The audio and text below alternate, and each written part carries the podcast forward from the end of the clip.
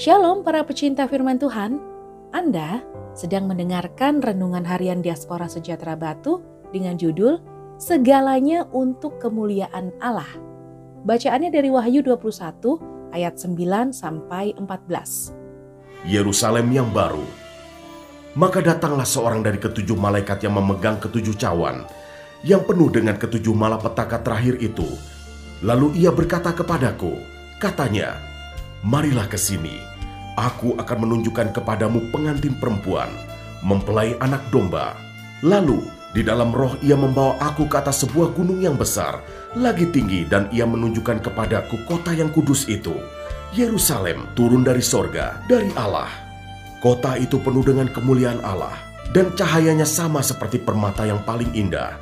Bagaikan permata yaspis, jernih seperti kristal, dan temboknya besar lagi tinggi, dan pintu gerbangnya dua belas buah dan di atas pintu-pintu gerbang itu ada dua belas malaikat, dan di atasnya tertulis nama kedua belas suku Israel. Di sebelah timur terdapat tiga pintu gerbang, dan di sebelah utara tiga pintu gerbang, dan di sebelah selatan tiga pintu gerbang, dan di sebelah barat tiga pintu gerbang. Dan tembok kota itu mempunyai dua belas batu dasar, dan di atasnya tertulis kedua belas nama kedua belas rasul anak domba itu.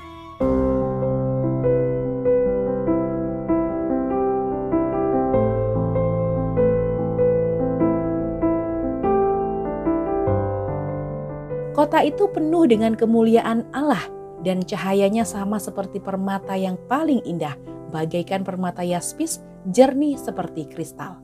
Wahyu 21 ayat 11.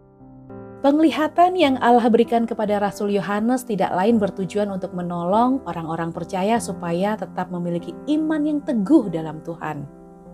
Iman yang dewasa dan teguh akan menolong mereka belajar untuk mengenakan hati dan pikiran Kristus selama hidup di dunia ini, walaupun karena imannya gereja harus mengalami masa-masa sulit. Kedewasaan yang dimiliki orang percaya pada masa-masa sulit membuat mereka akan melihat kemuliaan Allah dalam gereja Tuhan, baik secara kelompok maupun pribadi.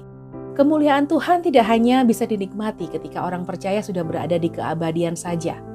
Pada saat kita masih hidup di dunia ini, sekarang ini, anak-anak Tuhan tetap bisa merasakan kemuliaan Tuhan.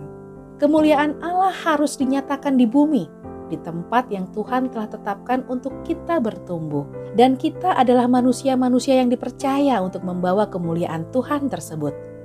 Untuk menjalankan tugas itu, maka yang harus kita lakukan sebagai orang percaya adalah menjaga hidup supaya tidak dicemarkan oleh dunia dan segala kekejiannya di hadapan Allah tetapi izinkan Allah mengerjakan hidup ini supaya buah roh terjelma dalam hidup kita setiap hari.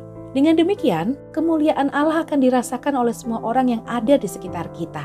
Itulah tujuan dari setiap aktivitas yang kita lakukan. Dan sudah seharusnya kita tidak mencuri kemuliaannya untuk kepentingan pribadi kita sendiri. Maka roh itu mengangkat aku dan aku mendengar di belakangku suatu suara gemuruh yang besar tatkala kemuliaan Allah naik ke atas dari tempatnya. Yeskiel 3 ayat 12. Tuhan Yesus memberkati.